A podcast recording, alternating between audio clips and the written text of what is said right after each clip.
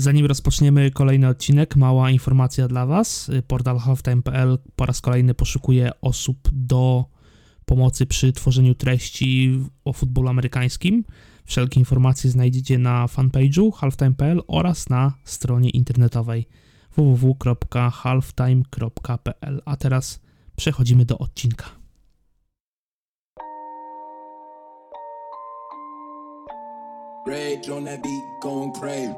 A tymczasem po raz kolejny daleka bomba i to jest touchdown. Tony Dawson jest podanie pole punktowe Dawson. Touchdown. Cześć, witajcie w 21 odcinku Halftime Show. Ja nazywam się Kamil Ptaszkiewicz i witam Was wszystkich e, w kolejnym odcinku. E, na początek e, małe podziękowania, ponieważ w ostatnim odcinku popełniłem troszeczkę błędów. Powiedziałem, że widziałbym w finale Bydgoszcz Archers i Warsaw Mets. Oczywiście przez drabinkę było to niemożliwe. Powiedziałem też, że return zdobył Devion Young, a tak naprawdę zdobył go Hadrian Linda, więc za te wszystkie poprawki, które przesyłaliście, bardzo dziękuję.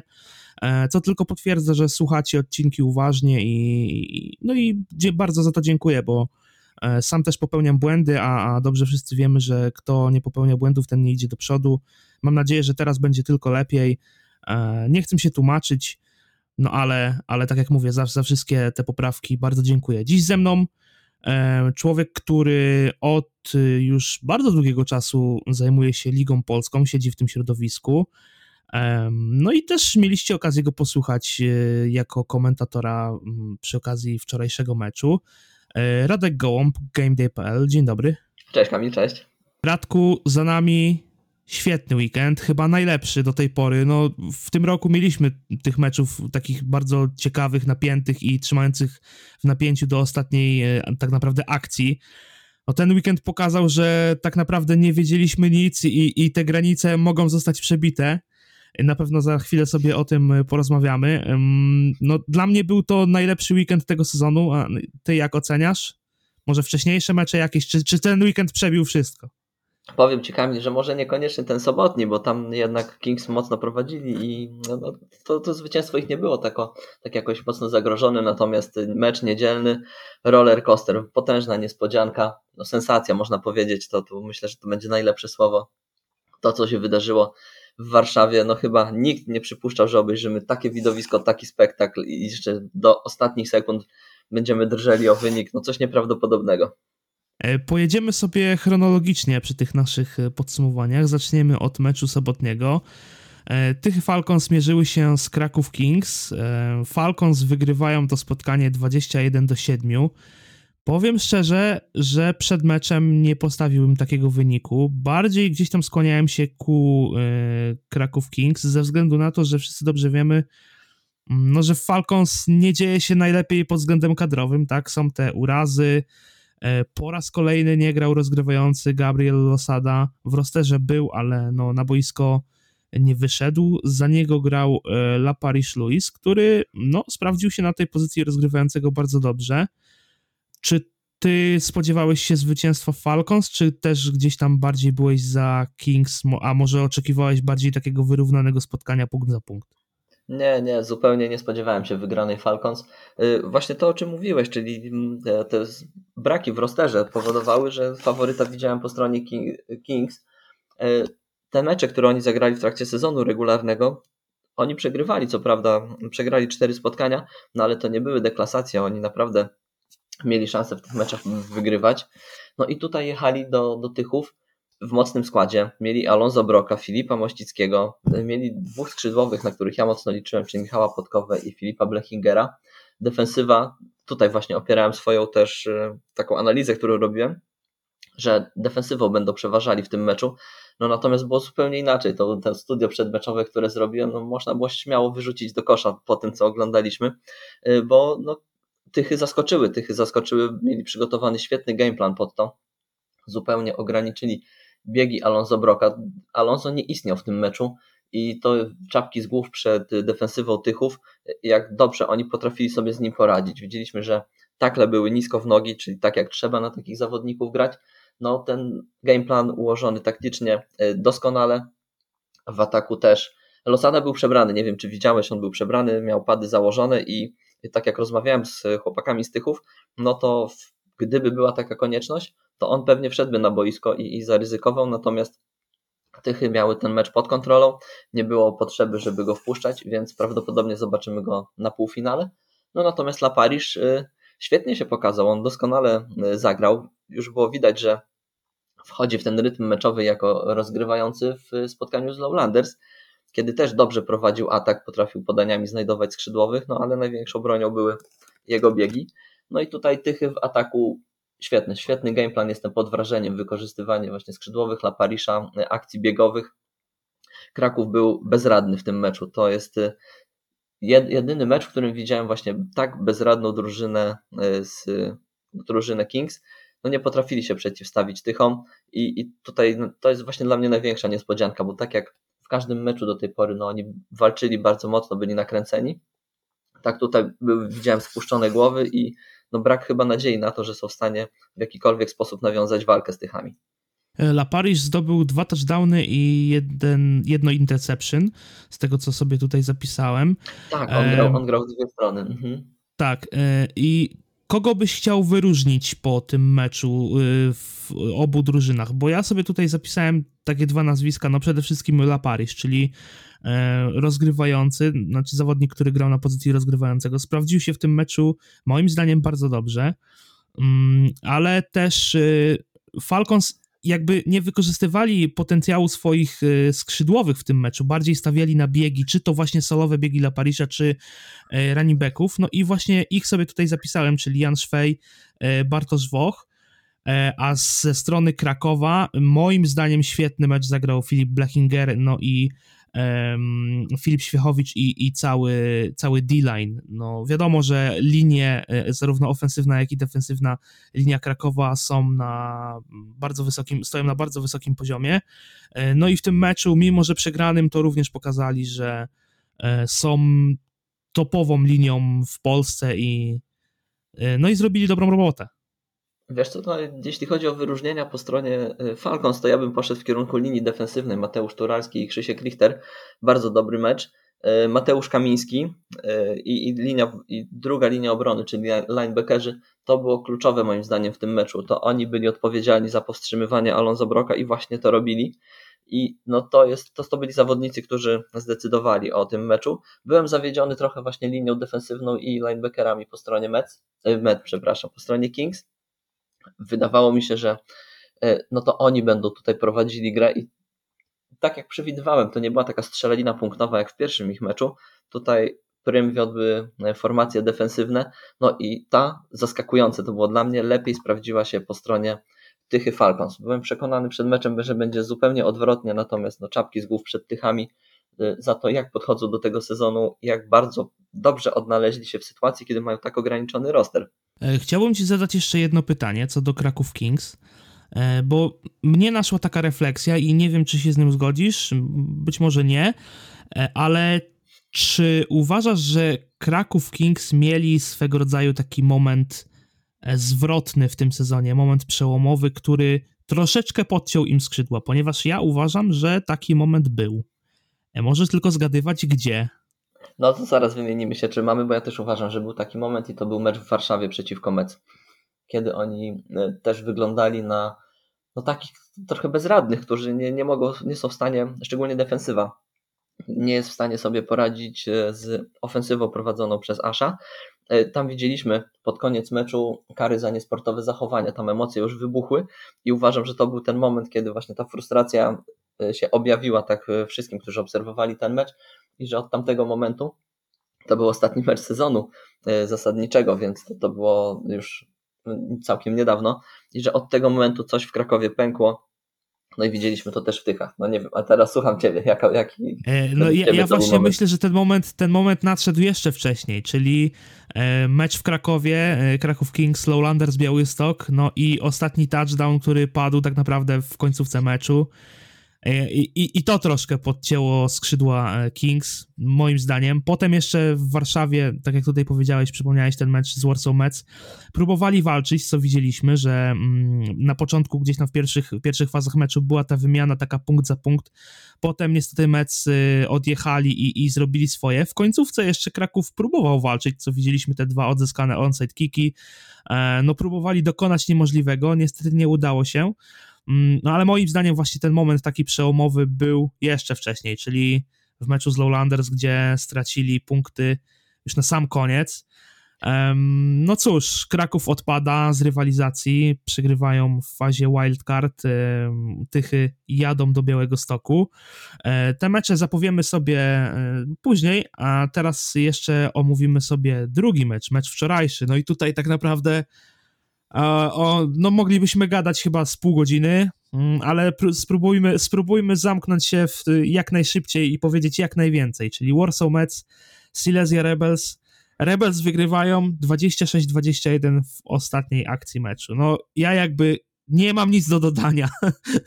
Nieprawdopodobna historia. No, oni przyjechali tutaj byli skazywani na pożarcie i ja też byłem wśród tych, którzy skazywali właśnie ich na pożarcie. Nie widziałem żadnych argumentów, które mieliby po, stronie, po swojej stronie Rebels, żeby nawet spróbować nawiązać walkę. Oni właśnie, jeśli chodzi o formę, moim zdaniem byli na takiej krzywej opadającej, natomiast Mets byli na krzywej wznoszącej. Lepiej wyglądali Mets, jeśli chodzi o skład, lepiej wyglądali fizycznie, lepiej wyglądali o przygotowanie taktyczne, lepiej wyglądali jeśli chodzi o importów, lepiej wyglądali jeśli chodzi o polski skład. No i sensacja. I to jest właśnie to, za co chyba kochamy wszyscy futbol do tej pory. To się tylko zdarzało w Stanach, że any given Sunday you can win or lose. No a teraz w tych wildcardach mieliśmy dokładny przykład tego u nas w kraju.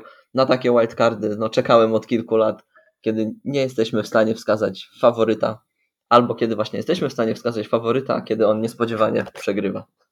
Wiesz, co mnie zaskoczyło najbardziej we wczorajszym spotkaniu, że to Rebels narzucili warunki Metsom, nie, nie gospodarze gościom, czyli e, wiesz, przyjeżdża e, Silesia Rebels do Warszawy i tak naprawdę musi walczyć już od samej minuty, bo, bo e, Mets gdzieś tam próbują nadawać swoje tempo, ale było zupełnie odwrotnie. Mets, znaczy Rebels przyjechali do, do Warszawy i to oni, oni narzucili swoje tempo, narzucili swój styl gry. Mets w jakimś tam stopniu musieli się do tego dostosowywać. No było im bardzo ciężko. Z tego co zapamiętałem, to Mets zdobyli prowadzenie dopiero w czwartej kwarcie przy, przy stanie 21.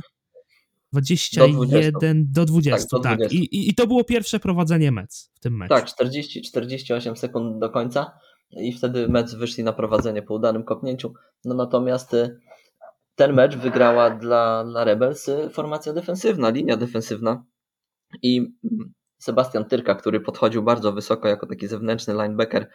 Y, to był najlepszy zawodnik tego meczu. On naprawdę fantastycznie się zaprezentował. To, że dostał MVP, to wcale się nie dziwię, on powinien dostać oba, obie te nagrody MVP i dla najlepszego gracza, i dla najlepszego gracza XXL. Presja, jaką tam wywierał i na rozgrywającym, jak szybko radził sobie y, z liniowymi ofensywnymi, no byłem pod wrażeniem. David aż miał bardzo mało czasu, cały czas rzucał pod presją no inna sprawa, że aż, no nie wiem też, czy, czy widziałeś, on nawet jak jest pod presją, to stoi spokojnie, po prostu jak posąg. Jest nieprawdopodobne, jak ten gościu wytrzymywał ciśnienie, jakie na nim robili. No natomiast y, defensywa, defensywa zdecydowanie wygrała ten mecz dla, dla rebeliantów. No i John Mullin. Przed sezonem mówiłem, że nie jestem pewny tego rozgrywającego, że on nie pasuje do naszej ligi. No natomiast w trakcie sezonu John, zobaczyliśmy zupełnie innego Johna Mulina niż, e, niż do tej pory, bo on zaczął biegać. Podania miał przed sezonem już, no wiedzieliśmy, że, że bardzo precyzyjne podaje, że, że potrafi znaleźć swoich skrzydłowych. No i to pokazał też w Warszawie. On posyłał naprawdę bardzo dobre piłki. No mieliśmy kilka fatalnych dropów. No jeden, który do tej pory pamiętam, to był drop Pawła Wojciechowskiego w endzone. Łatwa piłka, dużo miejsca, żadnego przeciwnika dookoła. No i upuszczona piłka, tam powinno być przyłożenie i, i Rebels powinni bardziej komfortowo prowadzić w tym meczu. No natomiast Mets myślę, że dzisiaj obudzili się z potężnym kacem i to nie, nie po ilości wypitego alkoholu, tylko po, po tym, co, co wczoraj zaprezentowali i w jaki sposób dali się ograć. Ta akcja, którą oni wpuścili, to jest nieprawdopodobne. Tam do końca zostawało chyba no kilka sekund, pak po tej akcji zostały dwie sekundy na zegarze, więc możemy podejrzewać, że wcześniej było tych sekund, no nie wiem, 6, 7, 8 i, i ta końcówka, dziewięciu zawodników cofniętych, oni wiedzieli, że będzie długie podanie, oni byli na to przygotowani, oni kryli to długie podanie, no i wpuścili touchdown, tam można było zrobić wszystko, można było sfaulować tego zawodnika, nie wiem, zbić mu, mu ręce, wypchnąć za boisko, powiesić się na nim, cokolwiek, cokolwiek, żeby nie wpuścić tego przełożenia, bo to by była kara i pewnie jedna, dwie sekundy do końca. No to jakby łatwo się mówi po meczu, wiadomo, natomiast na boisku to, to chce się obronić jak najlepiej. No natomiast błąd fatalny, aczkolwiek uważam, że to nie ten błąd przesądził o przegranej, tylko na przestrzeni całego meczu Rebels prezentowali się po prostu, po prostu lepiej. E, zgadzam się i jeszcze wrócę do e, nagrody MVP Sebastiana Tyrki, ponieważ jest to druga nagroda e, tego gracza w tym sezonie. I co ciekawe, Sebastian Tyrka zdobywał nagrodę tydzień, tydzień, po tygodniu, bo tydzień temu zdobył nagrodę w meczu przeciwko Eagles, no i teraz zdobył nagrodę w meczu przeciwko Mets, czyli Mazowieckie sprzyja. Wiesz co, to jest związane z tym, jak on był ustawiony, bo on w tych dwóch ostatnich meczach grał jako no, taki powiedzmy, że zewnętrzny, defensywny liniowy, bądź taki fałszywy zewnętrzny, defensywny liniowy.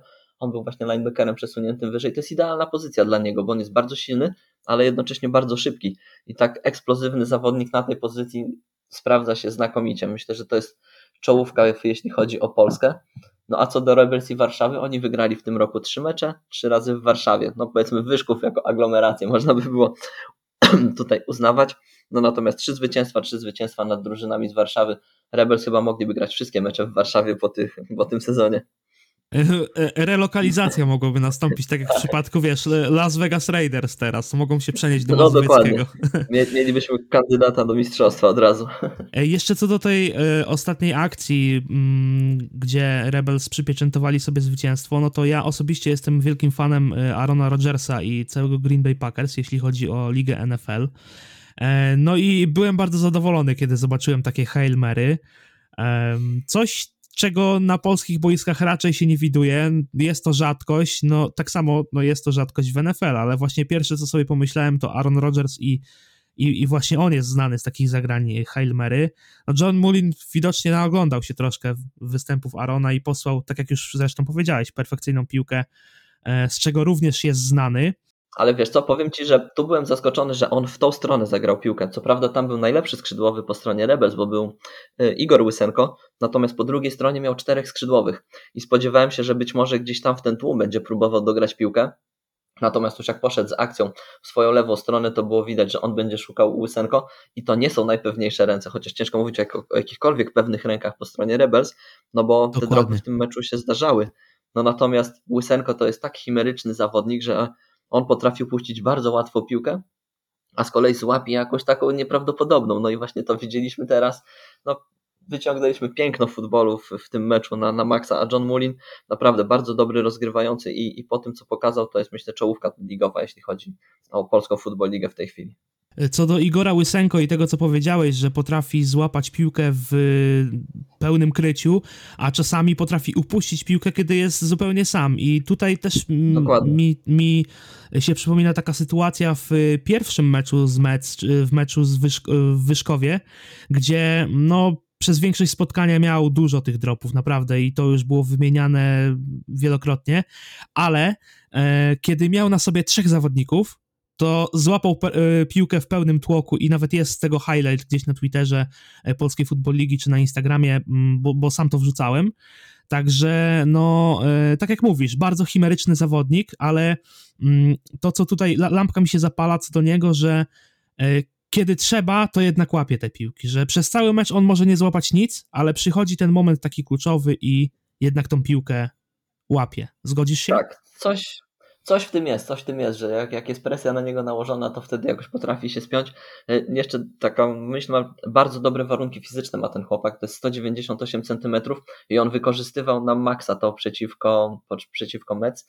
E, ja pamiętam taką piłkę, jak złapał, e, to była akcja na górze ekranu przeciwko Rufailowi Kalifie, kiedy to był fizyczny pojedynek, Rufail był bardzo dobrze ustawiony, on był bardzo blisko, wyskakiwał do piłki, praktycznie myślałem, że to będzie interception, no ale Igor wyciągnął ręce, przeniósł tą piłkę praktycznie nad głową Rufaila.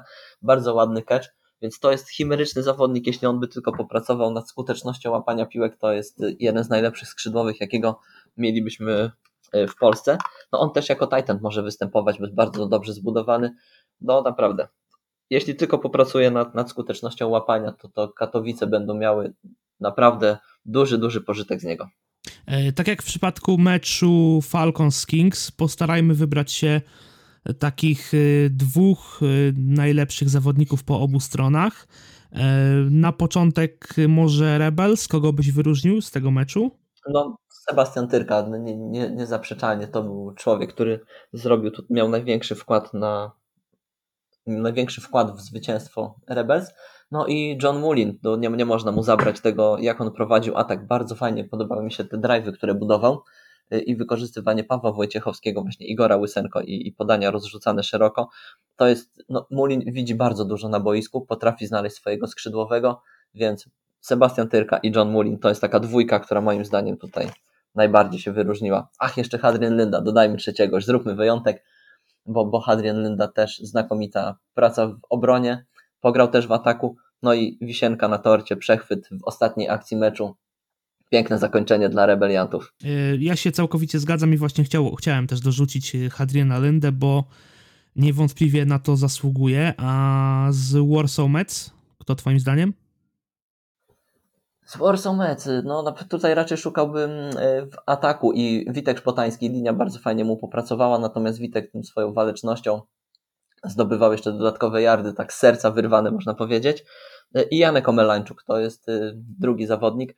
David Ash, troszkę tutaj jakoś byłem zawiedziony. Myślałem, że, że więcej możemy się po nim spodziewać i że jednak no, jako zawodnik z takim doświadczeniem i, i z takim warsztatem będzie w stanie coś więcej wyciągnąć.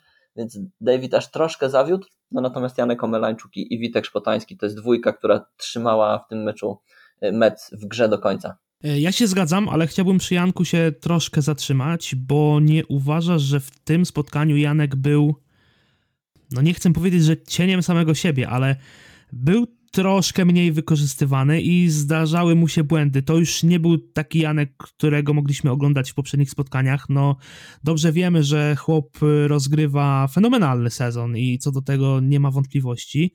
Jest na pewno jednym z najlepszych receiverów obecnie w Polsce. No ale ten mecz z Rebels jakoś tak. No, nie było go widać, mo moim zdaniem. Ja tak nie, jakoś. Nie do końca, nie do końca się zgodzę. Jednak Janek zrobił świetną robotę w drugiej połowie przede wszystkim. Kiedy Rebels, y, kiedy Mets zaczęli odrabiać straty, no to Janek był tą główną postacią, jeśli chodzi o skrzydłowych, która dawała pierwsze próby. I te pierwsze próby to były bardzo ważne dla nich, bo oni byli w stanie przesuwać znaczniki, zbliżać się do pola punktowego, więc no, Janek odegrał tutaj ogromną rolę. On też, pamiętajmy, że był indywidualnie y, kryty, no natomiast nie zawsze przez Hadriana Lindę i Deviona Younga, to było dla mnie zaskoczenie. Byłem przekonany, że najlepsi defensive backowie po stronie Rebels będą indywidualnie kryli Janka, natomiast tak nie było. Aczkolwiek Janek tutaj pracę, którą miał, wykonał i no, dla mnie Witek i, i Janek to byli zawodnicy meczu, jeśli chodzi o, o mecz. Szczególnie w drugiej połowie, bo no w tej pierwszej to tak, w pierwszej oni byli cieniami samych siebie, tak jak powiedziałeś, tu pełna zgoda. Natomiast w drugiej połowie już e, po zmianach, które wprowadzili w, w grze, oni zaprezentowali się na pewno dużo lepiej. Przed nami półfinały. E, Warsaw Mets pojadą do Bydgoszczy. Ten mecz już w sobotę o godzinie 18. Natomiast Tychy Falcons pojadą do Białego Stoku po raz kolejny, niedawno tam byli, teraz jadą drugi raz i ten mecz w niedzielę o godzinie 13. Do tego jeszcze mamy półfinały w drugiej lidze, gdzie Armia Poznań podejmie Wieliczkę Dragons. E, ten mecz w sobotę o godzinie 15. No i Białe Lwy Gdańsk zmierzą się z Wilkami Łódzkimi. Mm, ten mecz w niedzielę, aczkolwiek godziny jeszcze nie znam, e, na pewno będzie na dniach podana. E, zanim przejdziemy sobie do, do, do zapowiedzi naszych typów tych spotkań, chciałbym jeszcze chwilę porozmawiać o e, meczu Panthers Wrocław e, w ELF. Pantery wygrały kolejne spotkanie, tym razem z Leipzig Kings, mm, czyli królowie z Lipska, 54-28. No, drugi mecz z kolosalną ilością punktów dla widza, coś niesamowitego. Pantery, kolejna dominacja. Teraz przed nimi trudny wyjazd. Pojadą do Frankfurtu na mecz z Galaxy.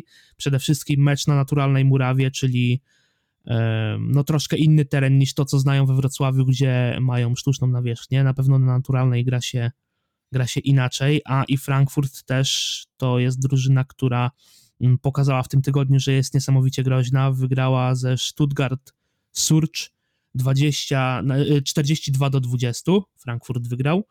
E, I jeszcze taka śmieszna sytuacja z tego meczu, bo widziałem u Piotrka Bery na Twitterze. Piotrek napisał, że e, sędziowie wyrzucili z boiska QB Stuttgartu Jacoba Wrighta za rasizm, po czym znowu wpuścili go na boisko i mógł grać. E, była, ta decyzja była w ogóle niezrozumiana, niezrozumiana, nie wiadomo było co się dzieje i później, w późniejszych godzinach wieczornych widziałem na fanpage'u ELF, że pojawił się taki statement taka grafika e, z takim napisem, wiesz, że wszyscy jesteśmy równi, e, taka typowa, typowa gadka.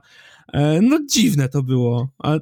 Taka, takie, takie dziwne, dziwne zachowanie ligi oraz y, w ogóle tych sędziów, którzy posądzili za, za rasizm. Tak, że, że to zastanawiające jest, już nawet abstrahując od, od, tego przewinienia, kiedy sędziowie wyrzucają zawodnika z meczu, no to on już nie ma szansy na nie, wrócić na boisko. Więc nie, nie wiem, co tam się zadziało, że, że ten zawodnik z, powrotu się, z powrotem pojawił się na, na placu gry. E, no zastanawiające, zastanawiające. W polskiej lidze mieliśmy przykłady wyrzucania zawodników z meczu. Nawet w tym sezonie przecież trener wyleciał za rzekomą łapówkę. Tak, natomiast były odwołania od, od decyzji sędziowskich podejmowanych na, na meczu i komisja, komisja dyscyplinarna przychylała się do tych odwołań, więc w kolejnych meczach zawodnicy mogli grać. Natomiast w tym meczu, z którego zostali zdyskwalifikowani, już nie wracali, więc powiem Ci, że to przedziwna sytuacja. Nie wiem, co tam musiało się wydarzyć. Może jakaś wideoweryfikacja, nie wiem, nie wiem, naprawdę Dziwne zachowanie. A co do meczu Panthers, jeszcze kolejna wysoka wygrana. E, czy śledziłeś gdzieś tam kątem oka? No bo w tym samym czasie leciał mecz e, w Tychach. Ja miałem odpalone na, na dwóch monitorach i kątem oka starałem się śledzić, no ale wiadomo, że bardziej skupiałem się na lidze polskiej. E, jak to było u ciebie? No ja też zdecydowanie w tym roku Liga Polska to jest y, ten top mojego zainteresowania i, i tutaj oglądałem na żywo mecz y, Krakowa z Tychami. Y, a Panthers, Panthers w ofensywie no, domina, dominacja jeśli chodzi o ELF. Czekam na ten pojedynek z Galaxy, no bo moim zdaniem to będzie mecz dwóch najlepszych drużyn w tej chwili w ELF. Panthers wyglądają bardzo mocno, to jest no, myślę, że można śmiało to powiedzieć, faworyt w tej chwili do wygrania tej ligi wyglądają najlepiej, są najdłużej funkcjonującą organizacją, najbardziej taką osadzoną i w strukturach, i e, w tym składzie sportowym, więc no, byłoby dużą niespodzianką, gdyby nie znaleźli się w finale. A czy wygrają? Na tę chwilę trudno powiedzieć. Na pewno weszli bardzo mocno w sezon, mimo tych przygód z rozgrywającymi, to, to udało im się znaleźć e, Lukasa O'Connora, który świetnie się spisuje. Widać, że dogadał się bardzo szybko ze swoją ofensywą. No inna sprawa, że ci zawodnicy e, pozostali bardzo długo ze sobą grają. No, oczywiście nie mówię o importach, natomiast o tym polskim składzie. No i chłopaki fantastycznie wyglądają na tle Europy. Widać, że, że nie mamy się czego wstydzić, że Panthers spokojnie mogą walczyć z najlepszymi drużynami w Europie. No i że to jest y, naprawdę europejska czołówka, jeśli chodzi o futbol amerykański. E, mecz Panther w we Frankfurcie 4 lipca o godzinie 15 w niedzielę. E, transmisja zapewne będzie na stronie europeanleague.football. E, oczywiście dla Polaków tam jest taka specjalna opcja. If you watching from Poland, click here. Klikacie tam i jest transmisja dla polskich użytkowników e, za darmo. No zobaczymy. Ja jestem ciekawy, bo, bo tak jak mówisz, Frankfurt jest na ten moment najsilniejszą drużyną w stawce i zobaczymy, jak Panthers sobie poradzą E, na wyjeździe, bo to też dla nich pierwszy wyjazd w tym sezonie. Mm. E, tam moim zdaniem to, to Panthers są najmocniejszą drużyną w tej stawce. no to może i, i, Frankfurt jedna z najlepszych drużyn w stawce, także po, po, poprawię tak, powiedzmy, się. że to jest tak, ta dwójka, która, dwójka, która będzie nadawała ton rozgrywką. Dokładnie. E, ten mecz już w niedzielę zobaczymy. Na pewno gdzieś tam kątem oka będę spoglądał. No ale teraz przejdźmy sobie do tego, o czym już mówiłem wcześniej, czyli zapowiedź e, meczów półfinałowych, półfinałowego weekendu. E, może zaczniemy sobie nietypowo od typowania meczów drugiej ligi. Powiedz mi, czy ty śledzisz drugą ligę, spoglądasz, co tam się dzieje, bo zdarzają się też ciekawe mecze tam. śledzę, natomiast nie, nie, nie oglądam meczów, natomiast śledzę wyniki i, i patrzę na jakie nowinki i ciekawostki, które się pojawiają. No i w tej chwili widzimy, wiemy, że przed sezonem też już to wiedzieliśmy, że armia tutaj będzie dominować, jeśli chodzi o drugą ligę i że ogromną niespodzianką byłoby, gdyby jej nie wygrali. No natomiast ostatnie wyniki Wieliczki też każą mieć e, ich na uwadze. Natomiast wiem, że tam e, są problemy z, z ławką, że, że ten, ci zmiennicy i liczba zawodników no, no nie jest jakoś powalająca, więc e, no, oni wygrywają głównie starterami, natomiast ci backupi, w zasadzie niewielka liczba backupów powoduje, że no, raczej w tej stawce w tej walce o najwyższe tytuły no, mogą mieć ciężko. E, te dwie drużyny zmierzą się ze sobą w sobotę o godzinie 15 w Poznaniu na Golęcinie. Armia Poznań podejmie Wieliczkę Dragons. Tutaj chyba jesteśmy zgodni, że armia na swoim terenie jest nie do ruszenia tak naprawdę. No, oni przez sezon zasadniczy stracili 25 punktów. To jest coś niesamowitego. Zdobyli ich 200.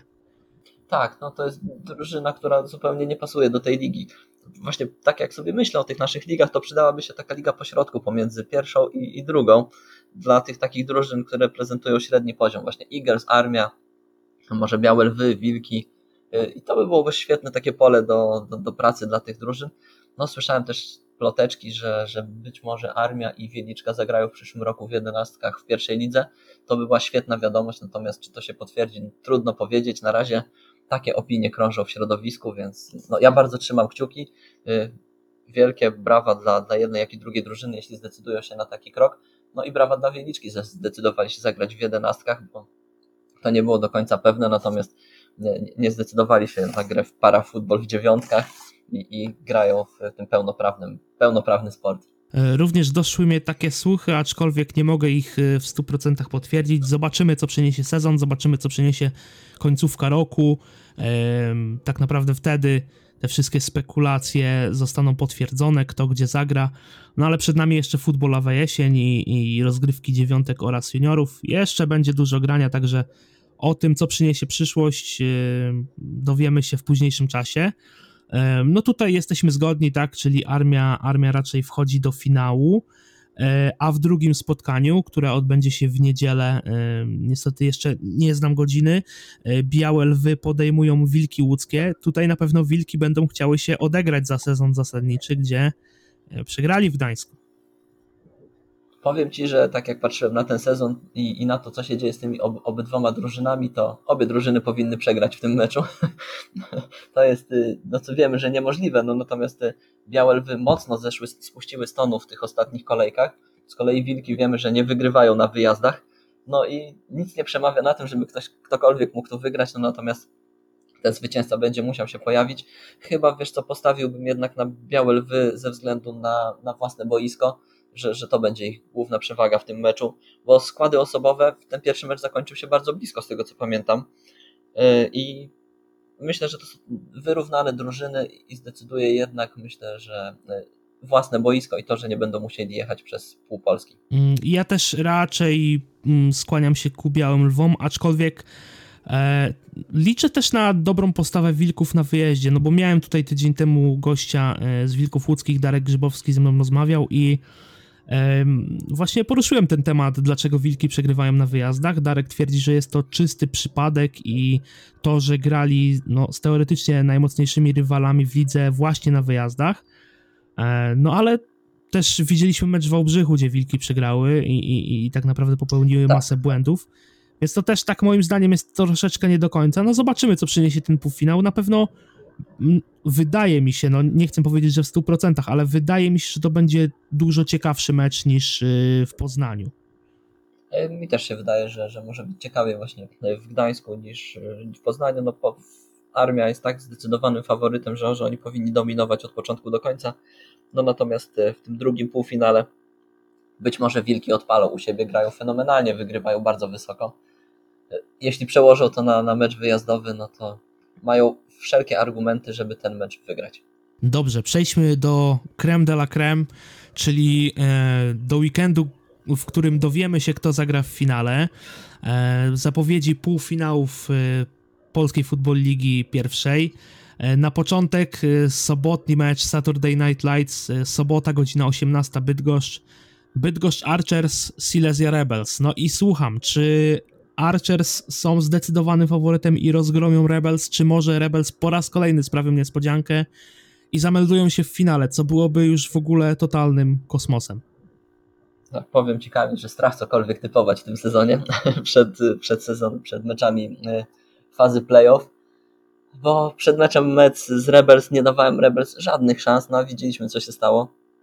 No tutaj wydaje mi się, że jednak y, Archers to jest zupełnie inna jakościowo drużyna niż Mets, że ten skład osobowy po stronie Bydgoszczy ma tak duże doświadczenie i mają Dawida, Dani, przepraszam, i mają Daniela Piechnika y, i to myślę, że będzie największa przewaga ich y, w tym meczu czyli ułożony bardzo dobry gameplan, bardzo duża, y, bardzo duża dyscyplina trzymana na sideline i pośród zawodników, którzy wejdą na mecz. To jest to właśnie z czego słynie Daniel Piechnik i uważam, że zarówno umiejętności takie sportowe, jak i ten mental, czyli właśnie utrzymanie dyscypliny wśród zawodników jest po stronie Archers. No i tutaj już nie spodziewam się żadnej niespodzianki, sensacji. Myślę, że y, ta ofensywa, którą prowadzi Jake Siemens, jest dużo bardziej zbilansowana niż ta, którą prowadzili Mets w meczu teraz w fazie wildcard, więc nie przewiduję, nie przewiduję, żeby nawet z dobrym gameplanem Rebels byli w stanie przeciwstawić się tutaj w jakikolwiek sposób y, Bydgoszcz Archers. Także no moim murowanym faworytem do, do awansu do finału jest Archers i no, jeśli Rebels byliby w stanie wygrać, to, to nie wiem.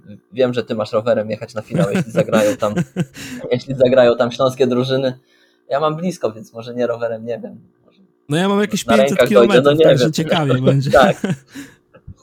Więc nie, nie, nie przypuszczam, że, żeby Rebels byli w stanie nawiązać walkę tutaj. Zarówno obrona, jak i, jak i e, atak po stronie Bydgoszczy są o klasę lepszą drużyną, jeśli chodzi o właśnie o porównywanie. Więc no i plus jeszcze przewaga sztabu szkoleniowego to jest to, co, co Archers mają w rękach Naprawdę, naprawdę. Y, strach typować natomiast w tym meczu, biorąc pod uwagę doświadczenie zawodników, którzy występują po stronie właśnie Bydgoszczy, no nie, nie ma prawa wydarzyć się nic innego niż, niż ich zwycięstwo. E, również zgadzam się z tym, że, że strach typować i też ciężko mi e, wyłonić faworyta tego meczu. Również bardziej skłaniam się ku Archers i pozwolę sobie tak procentowo rozłożyć te szanse. Wydaje mi się, że 70 do 30 dla, dla, dla Archers, nawet może i 80-20, ale bardziej, bardziej to, to 70-30. Ja, ja bym nawet poszedł bardziej, gdybym miał, gdybym miał wystawiać kursy na ten mecz, to by było to gdzieś w okolicach 1.05 na, na Bydgoszcz, bo no, wiemy, że defensywa tutaj bardzo ważna będzie mm, defensywa ta broniąca przeciwko podaniom. I Bydgoszcz w tej chwili ma najlepszą taką e, tą trzecią linię obrony, Widzieliśmy, że atak Rebels opierał się głównie na podaniach, więc ten, ta ich najmocniejsza broń będzie zneutralizowana. No co prawda nie mają wysokich zawodników i, i takich fizycznie mocno grających po swojej stronie e, Bydgoszcz Archers, no natomiast myślę, że w jakiś sposób będą w stanie powstrzymać e, Igora Łysenko. Być może Wojtek Pesz będzie go krył indywidualnie jako jeden z takich silniej zbudowanych defensive backów. No ciekaw jestem jak to, jak to rozwiążą e, Archers, no natomiast będą w stanie moim zdaniem zneutralizować ten atak powietrzny. No i jeszcze przede wszystkim atut własnego boiska oraz to, że Rebels tydzień w tydzień jadą na kolejny wyjazd, a to też robi swoje, bo cały czas grać mecze wyjazdowe to też odbija się na e, no nie chcę powiedzieć, że na zdrowiu, ale no zmęczenie na pewno jest takimi ciągłymi wyjazdami. No i to też może mieć jakieś znaczenie, aczkolwiek e, no, to już jest najwyższy, najwyższy level e, rozgrywek w Polsce, więc więc takie rzeczy też jakby o, powin, zawodnicy powinni być przygotowani na coś takiego. Znaczy wiesz to to będzie trzeci ich wyjazd pod rząd, trzeci tydzień, więc na pewno będą zmęczeni cały dzień w autokarze, plus krótka ławka jaką mają, no nie będzie im sprzyjała.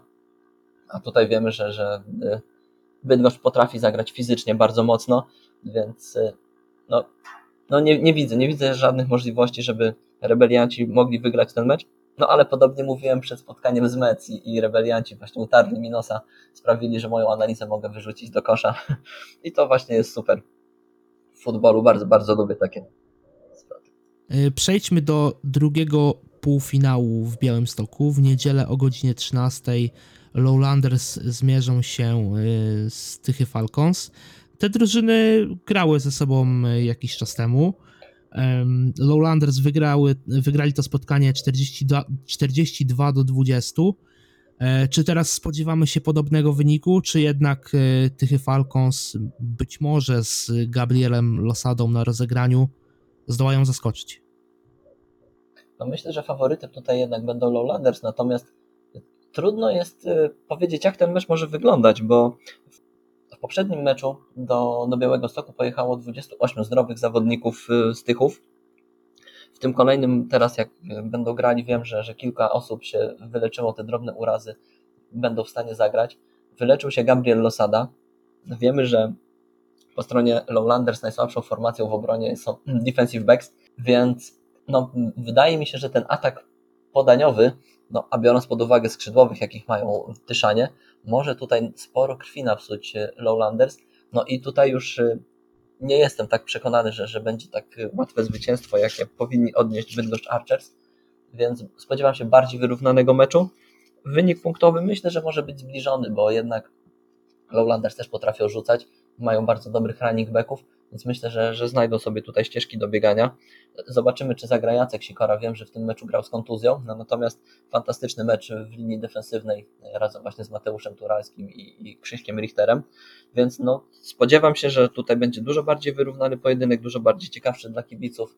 No ale czy tak będzie? Zobaczymy. Już, już te wildcardy pokazały, że nasze typowania niekoniecznie muszą się sprawdzać. E, zgadzam się i tutaj przy okazji tego meczu również pozwolę sobie na procentowe rozłożenie. E, no bo, mm, tak jak mówisz, ciężko jest cokolwiek typować już w tej fazie playoffs, bo no, Warszawa pokazała, tak, że my możemy sobie gadać, możemy dyskutować, możemy typować, a boisko weryfikuje. E, no ale jeśli miałbym właśnie procentowo rozkładać te szanse, to y, tutaj podobnie, tak jak w meczu w Bydgoszczy, 70 do 30 dla Lowlanders, no Tychy Falcons kolejny wyjazd i, i, i, i, również tutaj gdzieś liczę na to, że atut własnego boiska pomoże gospodarzom wygrać ten mecz. Tak, w tym przypadku właśnie biorąc pod uwagę kontuzję, to skłaniałbym się właśnie do Twojej propozycji, jakieś takie 70-30, może 65-35, no gdzie, gdzieś w tych granicach, bo, bo ten pierwszy mecz to tam będzie, tam jest zdecydowanie ogromna przewaga gospodarzy. Natomiast tu w Białymstoku ten mecz już bardziej zbliżony, z, ze zdecydowanym faworytem, no natomiast nie takim murowanym kandydatem do, do awansu. Dobrze, Radku, mamy 42 minuty na zegarze. Myślę, że e, powoli możemy zamykać naszą audycję.